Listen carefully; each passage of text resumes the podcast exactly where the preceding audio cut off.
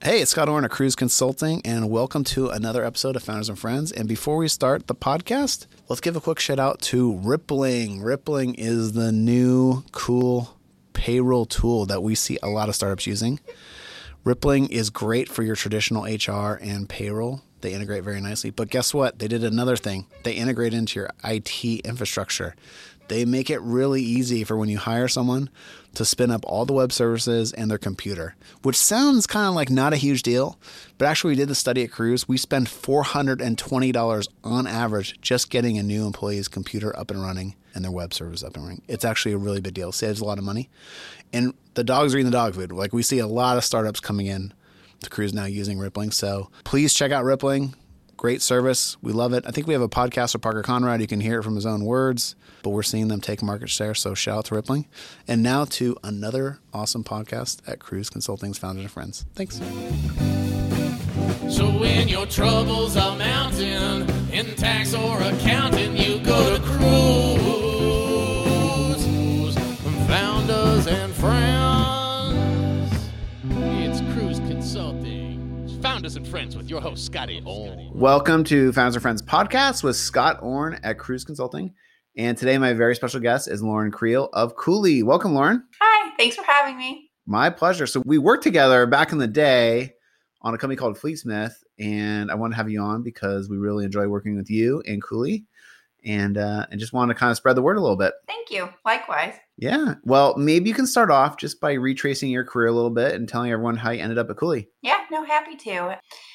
So yeah, I'm a I'm a lawyer, and it was never what my intention was. Um, so out of undergrad, I actually thought I wanted to be an economist. I worked in an economic consulting firm. I went off to get a PhD in economics, and then just kind of along the way, realized I didn't want to be an academic, and so I had to do a career shift. And so then I went to law school.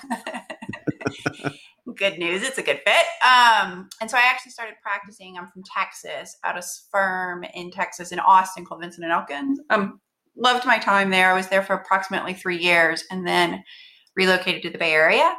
So I've been with Cooley ever since. So I think we're going on eight years. And now my practice has shifted a little over time. I think when I started out, I was a generalist. I did kind of everything that a company can do. Um, I really just do startups now and then the VCs that invest in them. And probably that's what I've done for the past five or six years. Yep.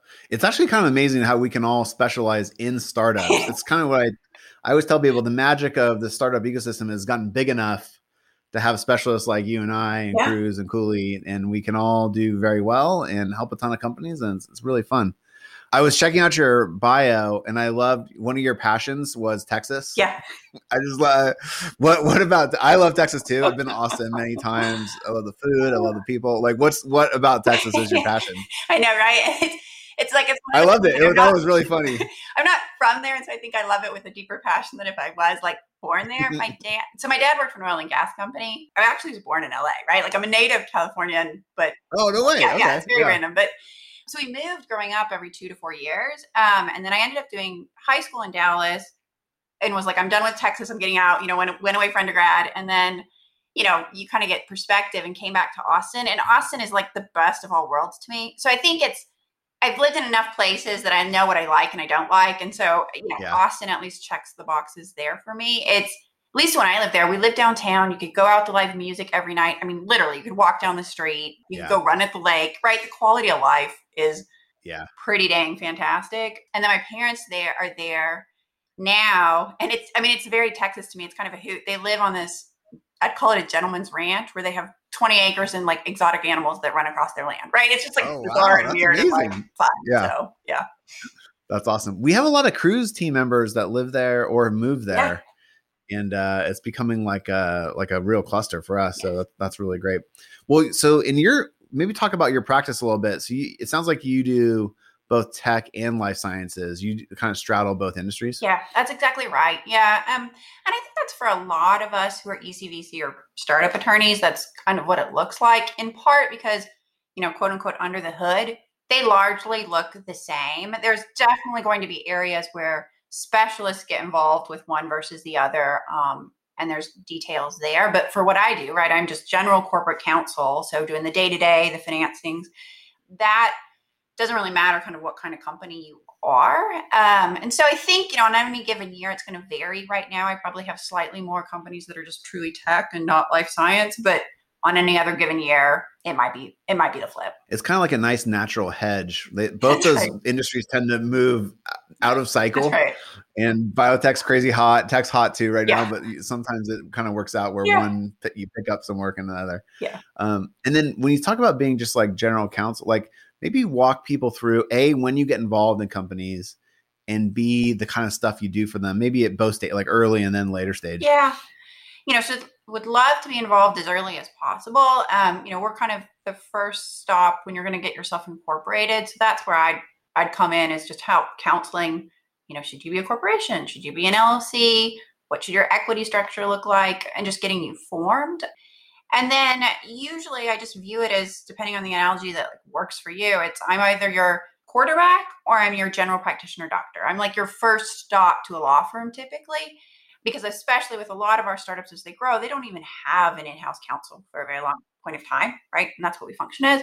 And so both I'm there and the stuff that I would handle is you're doing your rank and file hiring, firing, getting consultants, doing financings and kind of just working through that with you. But then also being the kind of liaison between you want to do venture debt, you need to do a commercial agreement, right? Like that's I will kind of help wrangle the cats, so to speak, and make sure um, the train stays on the track. And so that's truly when they're early stage. You know, the CEO and I are typically have a very good relationship because that's my point person, right? Like um, as they grow up, you know, they'll start to bring people in house and probably have a GC, and so then that's going to be more of my point person. And then just the needs evolve, right? And we'll go wherever a company goes, but you know those later stage ones they're moving overseas will help with that they're doing much more sophisticated contracts will help with that so yeah we just i think the firm is set up to grow and go where our companies go Do you take them all the way through IPO? Like all do all the IPO, prep too? we do we have one that just went out um, that i helped with you know my sweet spot is more on the startup so when they're going to get i'll take them up till public um, and then once they're kind of transitioning over we'll have usually in that year ahead of time tried to build out the team right the company's just going to have more legal needs we'll add bodies to it um, Yep. and then once they're public they'll have somebody else that's more of their point person i'll stay involved because i've got historical knowledge Yeah. but yeah i don't do the sec reporting that's not my sweet spot Yeah, yeah, yeah, yeah. That makes perfect sense. And you talked about one thing that caught my attention was the uh, getting involved as early as possible. Yeah.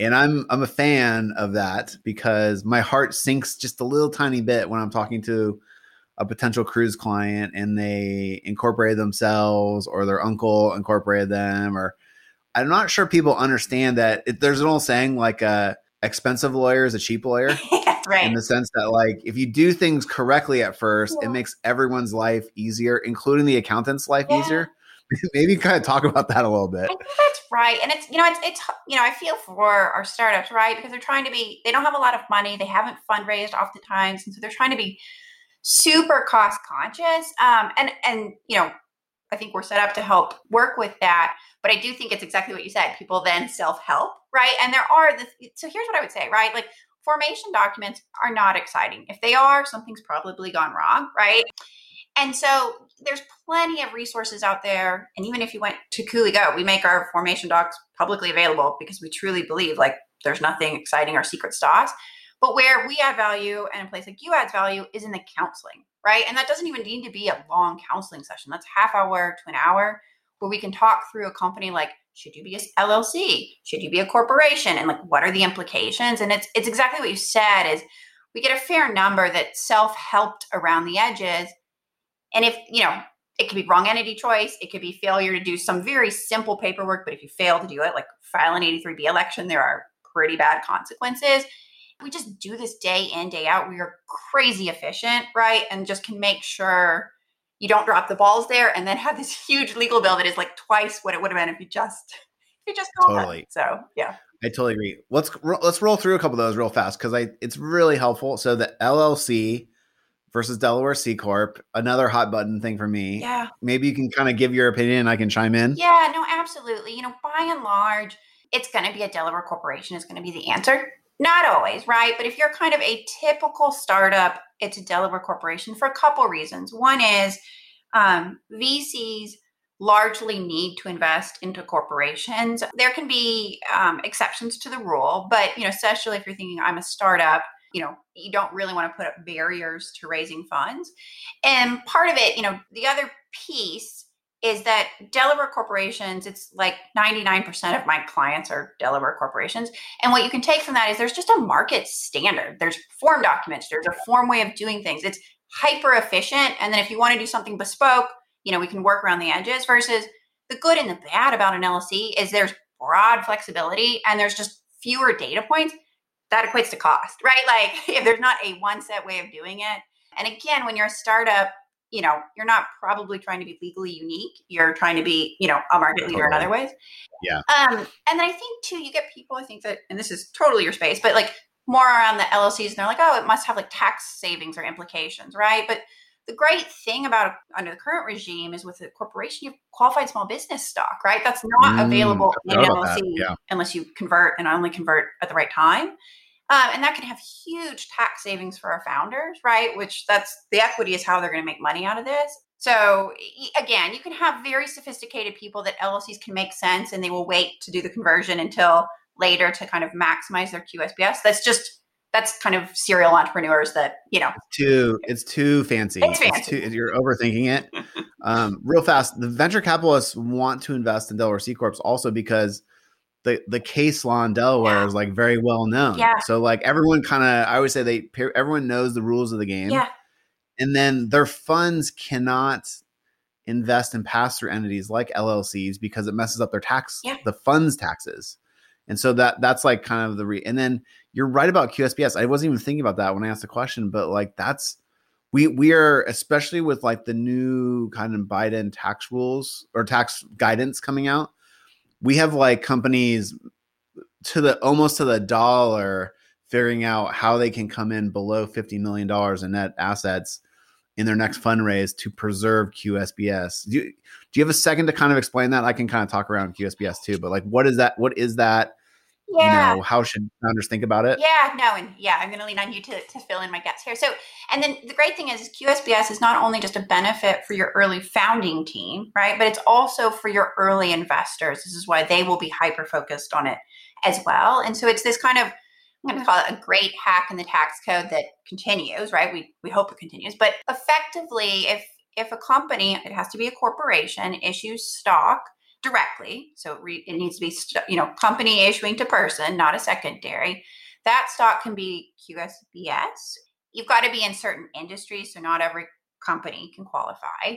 Um, and then also the company for qualified small business stock needs to have under its fifty million dollars in assets. You you chime in when I get my It needs to be on a tax basis Okay. assets, not what your QuickBooks says, but actually like the depreciation schedules coming out of your tax returns. So it's really important. Like I've had companies kind of overthinking a little bit, looking at their QuickBooks, and we're, and we're like, hold on a second, we need to get our tax team involved because we actually have to look at this on a tax basis. Okay. Yes. See, and this is also when my companies are wanting to do their QSBS analysis. I'm like, we need accountants now, um, or at least like somebody with that. And the point is, so that can mean right up until for your first couple rounds, you can actually issue qualified small business stock. You know, those later rounds are going to blow that. Um, but the benefit here is that there's certain kind of restrictions. But if you have held your stock for five years by the time of an exit, which especially for you know your early stage startups often gets met by the time you have an exit event, it's up to 10 10 million of the gain is basically essentially tax free, right? It's just this is like hack in the tax code where they're incentivizing people to invest in startups. And so that can have a huge impact on exit and have a huge tax savings. And so there'll be things too along the way. We will help. Um, one of the ways you can blow that up is if you repurchase stock from people and you don't think about it. And so that's just like places where we try to add value is like when you're trying to get liquidity, great, but like let's structure it so you don't just like hate yourself a year from now when you exit, right? Like it is like the lone remaining kind of tax hack for for startups and you save a ton of money on capital gains it, it's like it's crazy and you're right about the investors caring about it too pretty much every fundraising kind of document process we go through it's asking the founders to, in the company really to rep to qsbs which just for full disclosure we always kind of are pretty cautious about that because there are things that we don't know or maybe the founders don't know so you we always kind of try to give comfort but not do like a full rep but sometimes everyone you know it's a little bit of negotiation there but everyone should be laser focused on that if the amount of capital you raise is getting close to fifty Yeah. million dollars. Yeah. Yeah. Yeah. and It's- it is. Like this is one of the reasons why being a corporation isn't bad. Like, you know, you know, you always hear Yeah. Are like the tax efficient way, but hey, here, we've got a hack for you. So yeah. That's that's a really good point. I'm so glad you brought that. Hey, it's Scott Ornick, Kruze Consulting, and before we get back to the podcast, quick shout out to ChartHop. ChartHop is one of my favorite new SaaS tools on the market, and basically what ChartHop does is it puts your org chart in the cloud. And I always like to say, like, it brings transparency to your organization, and so you know everyone in your organization can see who they report to. They can see the full org chart of the company and how their group relates to, to other groups. It also has a lot of information on the individuals in the company. And so you can click on the chart profile and just get like where people live, their experience, you know, Slack handles, all this kind of stuff. And it's just a really great tool. The other thing is, ChartHop has started doing some cool stuff around compensation and budgeting planning. And so you can actually start seeing like what the cost structure of the company look like during certain kind of scenarios. So I'm loving ChartHop. Check it out, charthop.com. We use it at Kruze, really like it, and I can't recommend it enough. All right, back to the podcast. The other thing you mentioned was, and this is so simple, but we just spent, spent a minute on it, 83B filings. they are just my again, my heart sinks when I someone asks me the 83B filing question because I know they haven't done it. And my immediate reaction is, when did you what how oh, how long have you when was the stock issued? Do you have 30 days still? You know, kind of thing. Yeah. Like can you talk people through that? Yeah, and so if you're a founder and you're issuing stock, if it's unrestricted, right? So no vesting, you don't need to care about an 83B. So if anyone is listening and their stock is fully vested, you know, and you're like, I didn't file an 83B, rest easy. Um, so this is truly for founders where you've issued stock with vesting restrictions, which does happen in most startups, particularly if it's more than one founder, right? You'll have Yeah, pretty much all the time. I mean, Yes. you know, you'll have vesting restrictions and so basically it- it's again it's kind of like a tax hack again but basically if you have vesting on your shares you need to file what is called an 83b election. It's a one pager and you send it to the irs and here's the ticket. It is 30 days. It is 30 days. There is no exception to the rule. I have had a client you know mean to file it had a baby come early you know just kind of got off track because was doing the newborn thing and was like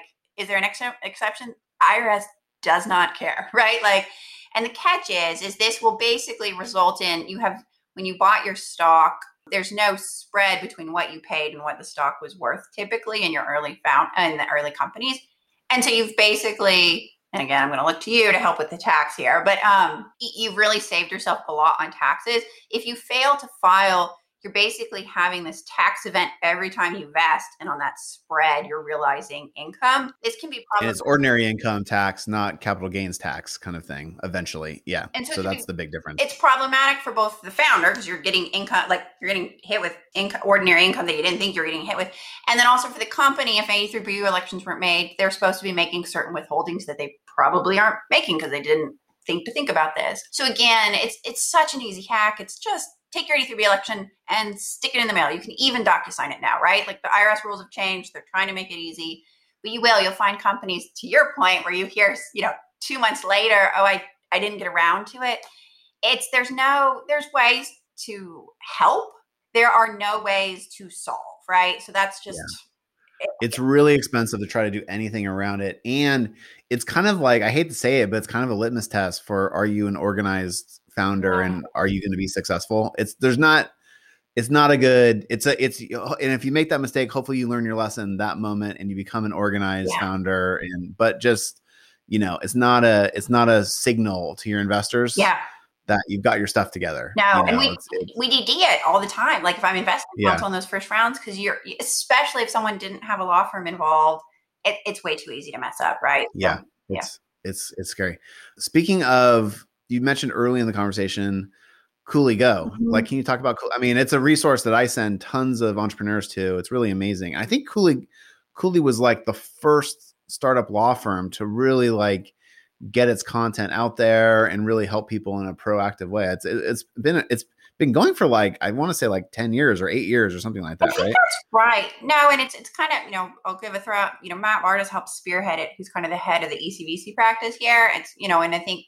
the entire group of us startup attorneys have kind of embraced it. Um, and I, I mean, I love it. It's I think it is, and you know, also just something that speaks volumes to the firm in the sense that we really do invest in trying to add value to startups, and we know that you are cost conscious, and so like this is a free resource, and so it does a couple things. It one just has FAQ, so it's like this 83B election. There is going to be a little blurb on it, and you can go read about it. It is truly set up to be for I'm a startup CEO, um, so it's that tone. It's not going to be technical. It's supposed to be a very easy resource. The other thing is if you guys see questions that you think aren't being answered, tell me because it's like truly it is supposed to be for that market. Um, I do the same thing. We just we, I love it when people email me and say, "Hey, I didn't see this question answered. Yeah. Can you answer it for me?" And we immediately make a video for it. It's that easy. Yeah. Right. Yeah. No, I mean, it's like we're trying, right? We're trying to just you build out the community. Um, the other thing it does is we make a lot of those common documents publicly available. So, like your offer letter, your IP assignment agreement for your employees, your consulting agreement, the incorporation documents. And though truly they are best of breed, right? They're up to date with current law. They're publicly available. They are the same form I use for my paying clients. We're not giving you like generic hacked version because again, it's this like compassion or this like belief that we have that like these documents are very not exciting, right? Like, Yeah. and this isn't where we add value. We add value in the counseling. We add value as you, you grow up. We want to preserve your money so that you can not put it towards legal bills, put it towards building your company. Because again, when you get big, you will have big legal needs and we'll be there for you. The other couple things it does that I think are nice is if you go, I think it's under trends, we do, you know, quarter on quarter, I think according to PitchBook, you know, we're number one or number two on firms doing financing. So we just, we do a very large volume of financings and internally we pull the data behind those deals, the valuation, how much was raised, what industry are you in, and then we actually anonymize it and make it available and you can kind of go through on Tableau.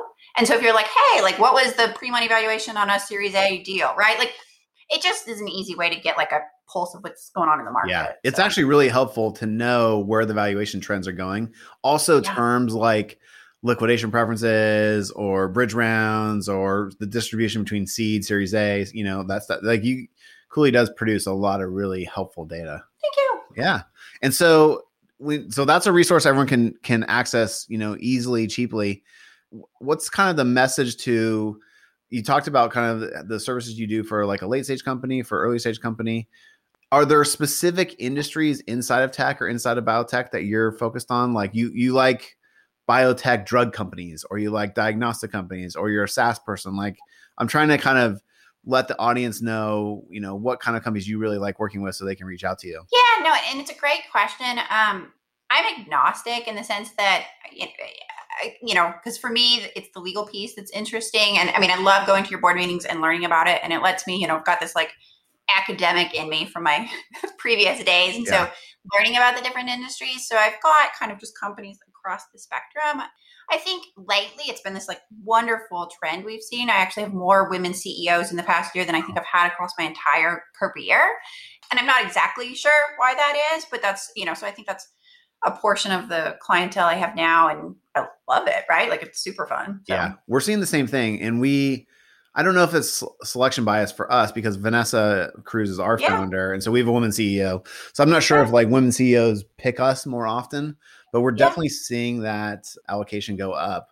It's it's just really good. It's it's it's like the venture capital markets are opening up to people of all colors, ethnicities, sex. You know, it's just it feels like it's it's probably it's not equal playing field yet, but it's going that way. And when I look back on like when I used to work at Lighthouse, a venture lending fund, we had two women partners out of five, and we were totally unique. Like no one Yeah. had that kind of ratio, Yeah. you know. So Yeah. it's really, I'm actually really proud of that. It's really cool. Yeah, it is, right? And I think you're right. It's the, for whatever reason, this last year has been really just a sea shift and it's great.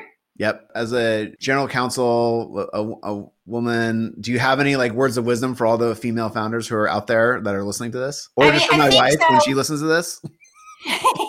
yeah.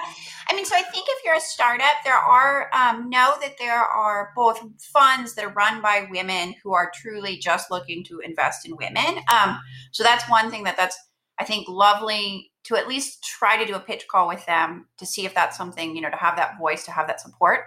There are also funds that may not necessarily just be women VCs, but they have expressed a commitment to being behind kind of, I think they call it MWBE, minority women enterprises. And so that's also something that you might want to take into account. It's just these people are committed. We've also had in the last year more funds and entities have kind of not even like events or things around it. So, for example, and my intel may be a little out of date, but like I think um, Goldman Sachs and B of A, and like there's all these like very big entities that are now devoting funds to um, founders. And so, know that there are resources. Um, you know, go ahead and attack the, the normal VCs, but there's also these other ones that you might want to entertain. Yeah, I've heard about the Goldman Sachs one where they're super focused on women and people of color. Yeah, that's really really amazing. Well, this has been really helpful. Thank you so much for taking the time. Is there any like maybe you can tell everyone how they can reach out to you if they want to work with you and yeah you know. yeah i would love to and, and thank you for having me um, if you'd like to reach me so email's easy l creel so c-r-e-e-l at cooley so it's c-o-o-l-e-y dot com um, if you google lauren creel and cooley you know, we get a splashy page that comes out so you can find me that way too. And those are the best ways to to get a hold of me. And I'd love to talk to you. You know, my bread and butter is startups. And so if that is you, please talk to me. Definitely will. And I can vouch for your work with the company we worked with on together was eventually acquired by Apple. So they did pretty well for themselves. And you've done worked on IPOs and done a ton of stuff. So it's been really great working with you. And thanks for the time, Lauren. Really appreciate your, your time here. My pleasure. Thank you for having me. Cool. My pleasure. Bye bye. So when your troubles are mounting in tax or accounting, you go to Kruze.